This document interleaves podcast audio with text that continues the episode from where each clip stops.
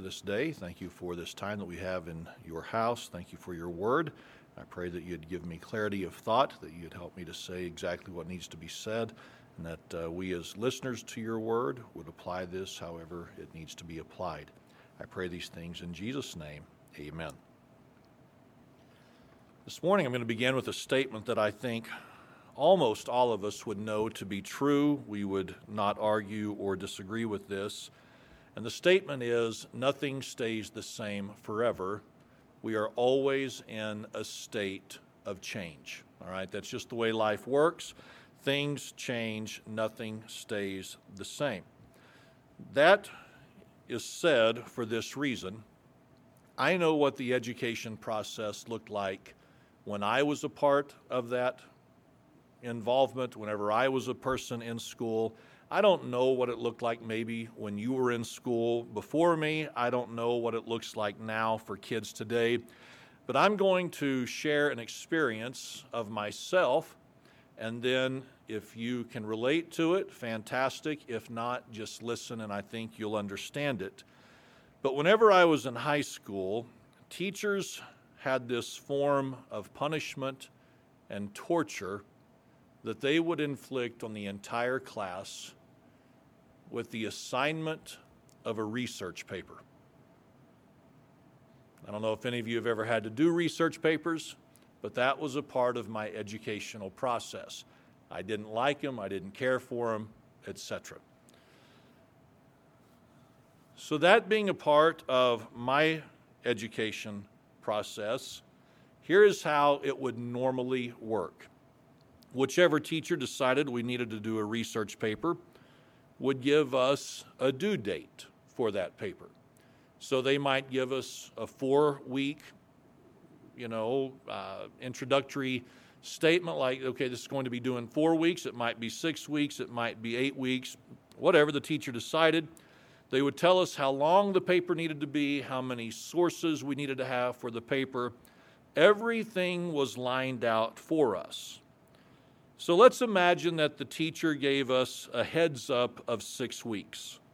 This is going to be due in six weeks. Well, for the mind of the average kid in school, their mind immediately thought this I got forever. I don't need to worry about this right now. Good grief, six weeks, that's like a lifetime. And so, as a student, I would sit there, I would hear what was said, I would hear what the requirements were, what was expected of us. I understood all that. But if you think I went home that afternoon and started gathering my thoughts, you don't understand the kind of student that I was. I mean, I was more interested in basketball. I was more interested in watching TV in the evenings. I was more interested in anything than a research paper. I mean, like, again, that's torture. That, that's just terrible. Why would some teacher expect that of us? But here's what would happen after the teacher would announce that the research paper was going to be due, and here's when it's due, and all this other stuff. You know, the teacher would kind of not mention it for a while because she had other things to teach, or he had other things to teach. And, and then something like this would happen the teacher would say, Now don't forget, your research paper is due in two weeks. Or don't forget, the research paper is due next Friday. And you know what that statement would do? It would wake us up as students. Someone like me, like, oh man. Like, I, I knew it was due, but I kind of forgot. I, knew that that was something I had to be mindful of, but I, I wasn't really mindful of it like I was supposed to be. Just that little statement of, don't forget, next Friday the paper is due, it would wake me up from my academic slumber. And I would say to myself, okay, it's time to get busy because I need to do well on the project. Now, this morning, as we think on that, I want us to think about something that was true 2,000 years ago for the first century church or the first century believers. they lived, many of them did, with this thought process that the Lord was going to return before they died. They honestly thought that the rapture was going to take place or the return of Christ was going to take place, however they would have worded it in their day, they honestly believed it was something that would happen prior to their death. I think if you could have asked them at that time, why do you think the Lord will return in your lifetime? They would have said something like this We're living in perilous times. Just look at the world we're living in. Look at the government that rules over us. Look at how wicked our land is. I mean, they were living there in Rome. Many of these Christians that we're going to be considering today, they were living in Rome, one of the most corrupt, wicked, ungodly governments that's ever been on the earth. So if you were to have asked Christians some 2,000 years ago, why do you believe the Lord will return in your lifetime? They would have said, We are living in perilous times. We are living in dark, dark days. And the truth is, they were. They were living in perilous times, they were living in dark days, and they had every reason to believe that they were living in the last time. So if we had gone to them, or if somebody had gone to them and said, Did you know that this old world is going to keep spinning for the next 2,000 plus years? You know what they would have said to us? You're crazy. There's no world this there's no way this world can continue going the way that it's going and God not return. There's no way that our world can continue going as it is and God not pour out his wrath on the land. I mean, can you imagine these statements? Can you imagine these responses? If we were able to go to them and say to them, listen, in 2,000 years, this world is still going to be operating just fine, they would have said, it's not possible. But here we are. But as I said, there were those 2,000 years ago who lived with the mentality that Christ would soon appear. Now, of those who believed that and those who held to that position, of those who were of that mindset, the Apostle Paul was obviously one of them. So I want us to begin noticing this morning what is said in the last part of verse number 11 of Romans chapter 13. In Romans chapter 13, verse number 11, the last part of it, here is what Paul said to those believers he said, For now is our salvation nearer than when we believed. For now is our salvation nearer than when we believed. Whenever he speaks of salvation, what is he talking about? Well, he's talking about deliverance. He is talking about that ultimate deliverance. He's not talking about their spiritual salvation by way of when they went from death unto life, from a lost condition to a saved condition, but he is talking about that moment when they would when they would have their ultimate eternal deliverance or salvation made available to them. Paul said, "For now it is nearer than when we believed." Paul was writing to these believers saying, You got to remember this and you got to know this. We are one day closer to the return of Christ. We're closer today than we've ever been before. That's what Paul would have said. Now, this morning, I want to pause for just a moment and I want to try to play the part of a teacher for just a moment. Now, obviously, I'm not about to assign you a research paper, I'm not going to do that. But I, I want to try to do what a teacher would do in the scenario that I gave just a few moments ago. And I want to remind us of something that our salvation is nearer than when we believed. Just stick with me for a, a couple of minutes on this, all right? Our salvation, our ultimate deliverance, is nearer than when we believed. See, here's what a lot of people think and a lot of people say, and, and they spout off. We're living in the last days, brother. Right? Have we ever heard that? Of course we have. Have we ever said that? Of course we have. Why do we say that? Because we're living in perilous, dark times, right?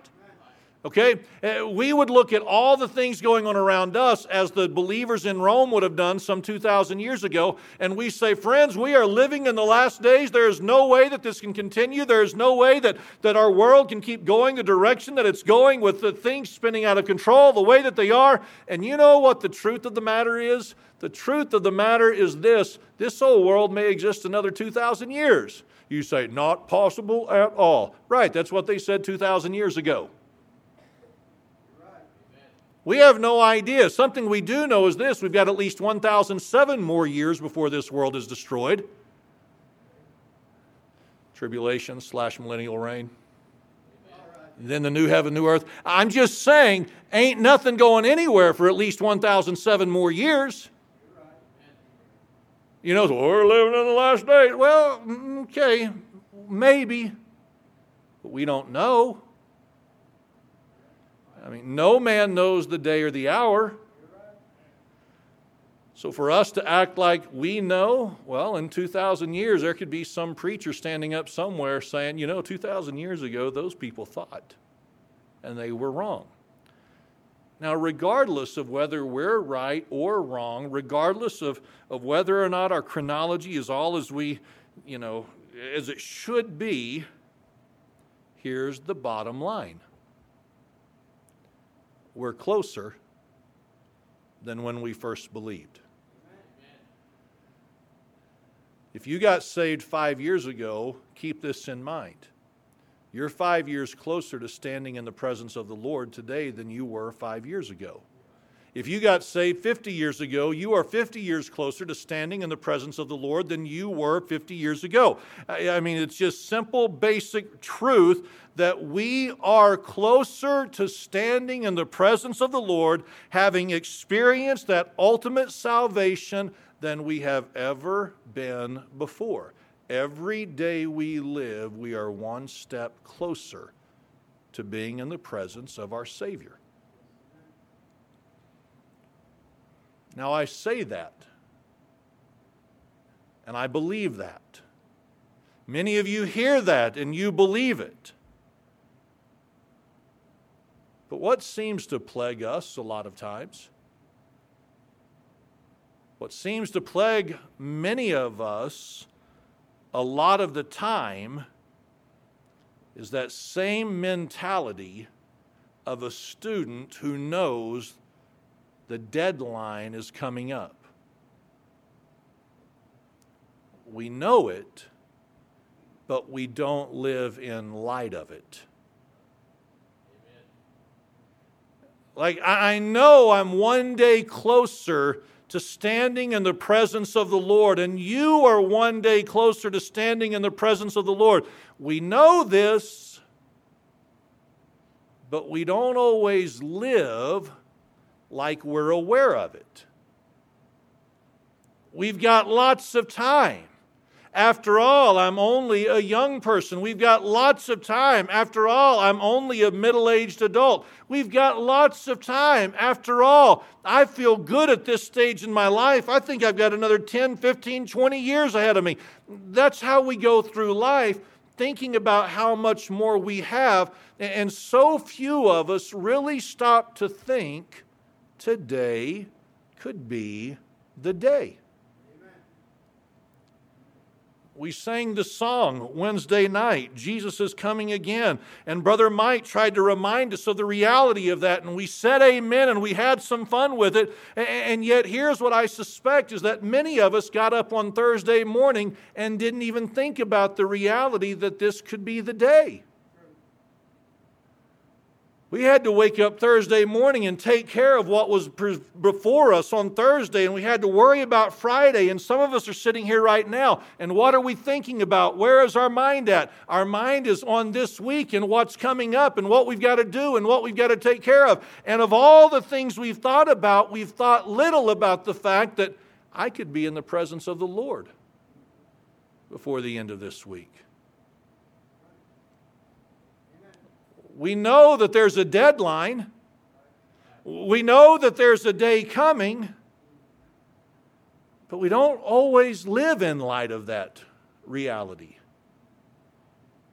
because we've got forever before we need to worry about that. Well, is this some new problem? Is this some new issue facing Christians? Well, verse number 11 makes it clear that the answer to that question is no. See, in writing to believers, Paul said this, and that, knowing the time, that now it is high time to awake out of our sleep. For now is our salvation nearer than when we believed. You know what the church was dealing with and wrestling with and failing in 2,000 years ago? Christians who spiritually had gone to sleep. They were not awake. They were not alert. They were in a spiritual stupor, so to speak. They were sound asleep. They were lethargic in their spiritual life. That's what it means whenever it speaks of, of their need to awake out of their sleep, is that they were lethargic, that they were asleep, that they were basically just kind of incoherent from the spiritual perspective, just kind of going through life, not really thinking about our ultimate salvation could be today. Friends, if Paul told believers living in Rome, one of the most corrupt societies and governments that's existed, if Paul said to them 2,000 years ago, Wake up, what do you think the message from Paul would be to the American church today? I think he would scream at us, Wake up. Spiritually, you've gone to sleep. Spiritually, it's like you're going through life with just a fog. It's just spiritually, it's like it's like you're incoherent. Spiritually, it's like you have no perception. And I think that he would say to you and I, we need to wake up. I'm not saying you need to wake up, I'm saying we need to wake up. Because most of us are not as aware and as awake and alert as we ought to be. Now, now in that statement, here is what some people would say. They would say, Oh, I'm totally awake. I'm totally aware. I'm totally alert. I'm totally mindful of the fact that I could be standing before the Lord before this day ends. And that may be true of some who think that, but it's even true, or, it's, or, or even of those who believe that to be true of them, a lot of times it's not. It's not true. How do we know? We'll touch on this in just a moment. But for many believers, all we have to do is look at how we're living, and that tells us how spiritually awake and alert we really are. See, if you'll notice in verse number 12, Paul said this the night is far spent, the day is at hand. Let us therefore cast off the works of darkness. He is writing to believers in Rome and he says, Let us therefore cast off the works of darkness and let us put on the armor of light. He says in verse 13, Let us walk honestly as in the day, not in rioting and drunkenness, not in chambering and wantonness, not in strife and envying. But put ye on the Lord Jesus Christ. Now, we don't have time to go through all this. We don't have time to deal with all this, but I want us to understand what Paul said they needed to take off and what Paul said they needed to get rid of, what Paul said needed to be removed from their lives. This is some serious sin that he's talking about. He's talking about the rioting and the drunkenness, this frivolous lifestyle, this, this lifestyle of debauchery, this not in the chambering and this wantonness or the greed and the strife and the envy. He said, This needs to be done away with, believers. Get this out of your life. You are so sound asleep spiritually that these sins have crept into your life and you don't even notice them anymore. You know what's true of every one of us? If we're not living in light of the fact that the due date is coming up, we'll allow sin to become a part of our lives. And we'll get so familiar and so accustomed to it, we'll not even see a need to address it.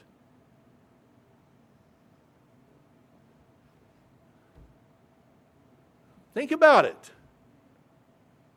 If we stopped and thought right now,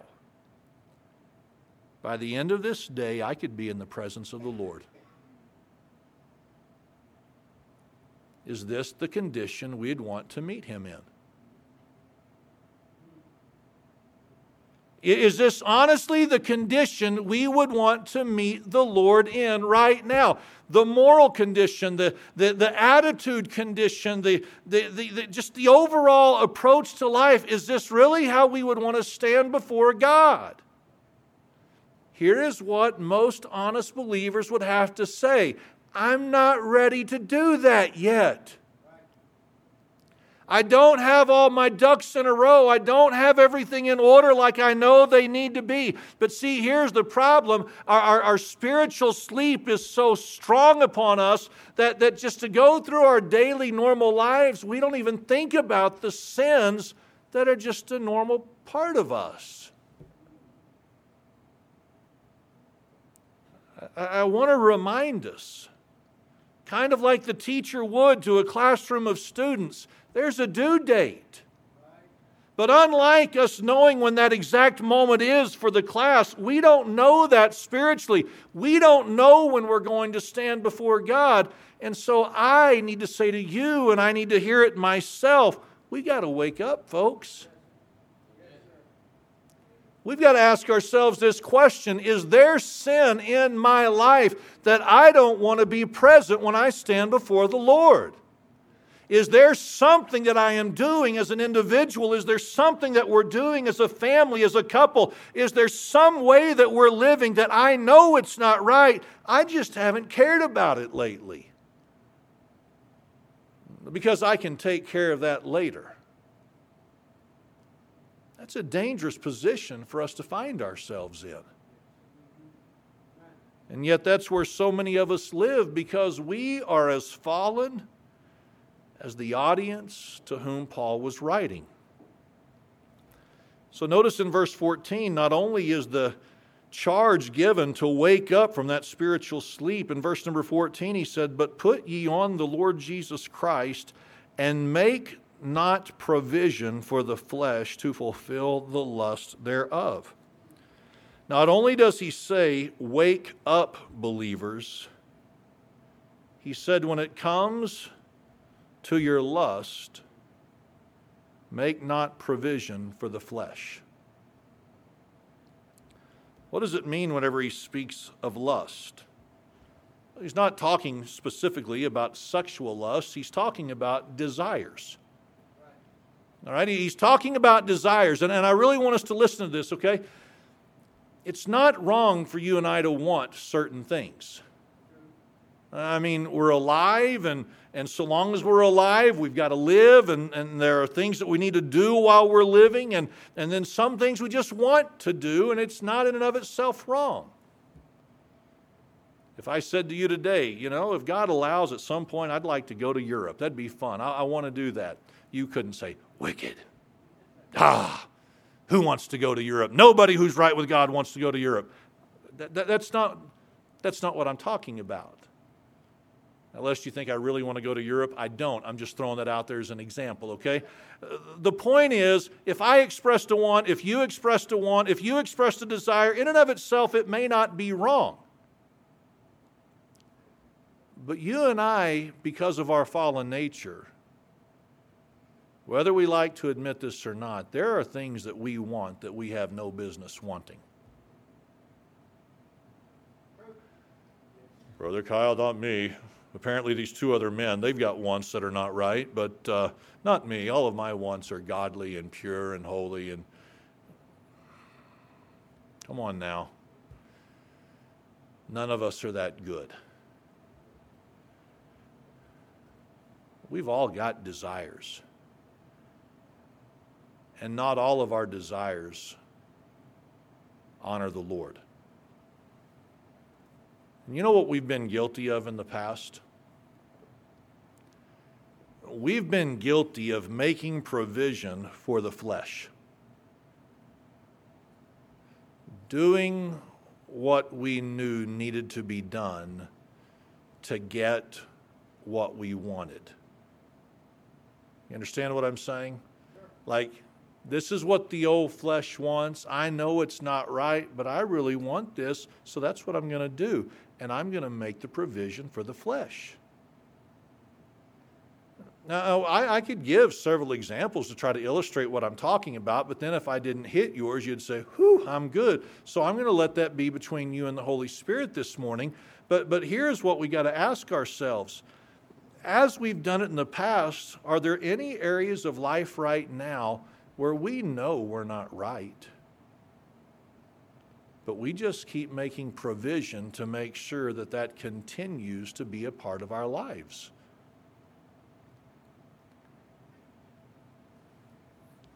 Like, we're going to put forth the effort required to get this, whatever that might be even though I know it's not right. I've done it in the past. I suspect all of us have done it at some point in the past, and it is still our tendency to want to do that today. My flesh, in and of itself, is not crying out saying, God, only what you want for me is all I want. No, my flesh is, I want this, and I want this, and I want that, and I want that, and I'll do whatever it takes to get it. And that's wrong, whatever it is. And so this morning, again, just to try to remind us, there's coming a day that we're going to stand before the Lord. That's not a maybe. That's not an I wonder if. There's coming a day we're going to stand before the Lord. And some of us need to wake up. And some of us need to start addressing some sin in our lives that has become way too comfortable for us. We need to address that sin, get rid of it, because we might have to stand before Him today. And some may look at their life and say, you know, I mean, it's not like this really big sin that I'm guilty of. But no, you've just got different desires and lusts of the flesh that you're making provision for, and you know it's not what you ought to be doing right now. It's something that all of us need to be mindful of and we'll only do it if we stay awake. If we drift off to sleep and get into a good, sound sleep, we're going to miss the spiritual things that need to be addressed in our lives. Let's all stand this morning and bow our heads for prayer.